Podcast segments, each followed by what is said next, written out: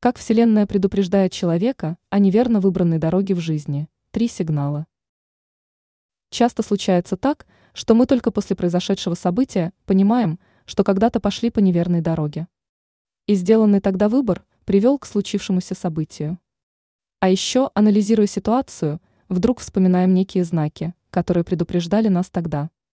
Но, как практически всегда бывает, занятые своими проблемами, мы не обращали на них внимания или относились с большим скептицизмом. А ведь Вселенная не может открыто во все колокола дозваниваться до человека. Она дает ему понять, что настало время смотреть не только на себя, но и внутрь себя. И для этого дает подсказки, сигналы, знаки, кому как угодно. Далее расскажем о трех таких сигналах свыше. Ушибы. Бывает, причем нередко, что мы начинаем в какой-то момент спотыкаться на ровном месте, а затем эта напасть происходит постоянно. В результате получаем ушибы и синяки, а иногда даже порезы. Один раз мы говорим «случайно». Второй раз – совпадение.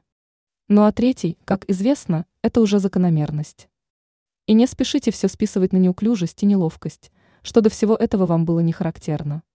Такая ситуация – это сигнал к тому, чтобы задуматься, где и когда вы свернули не в ту сторону на жизненном пути. Правильный ответ на этот вопрос – поможет избавиться от подобных бедствий в будущем. Ссоры.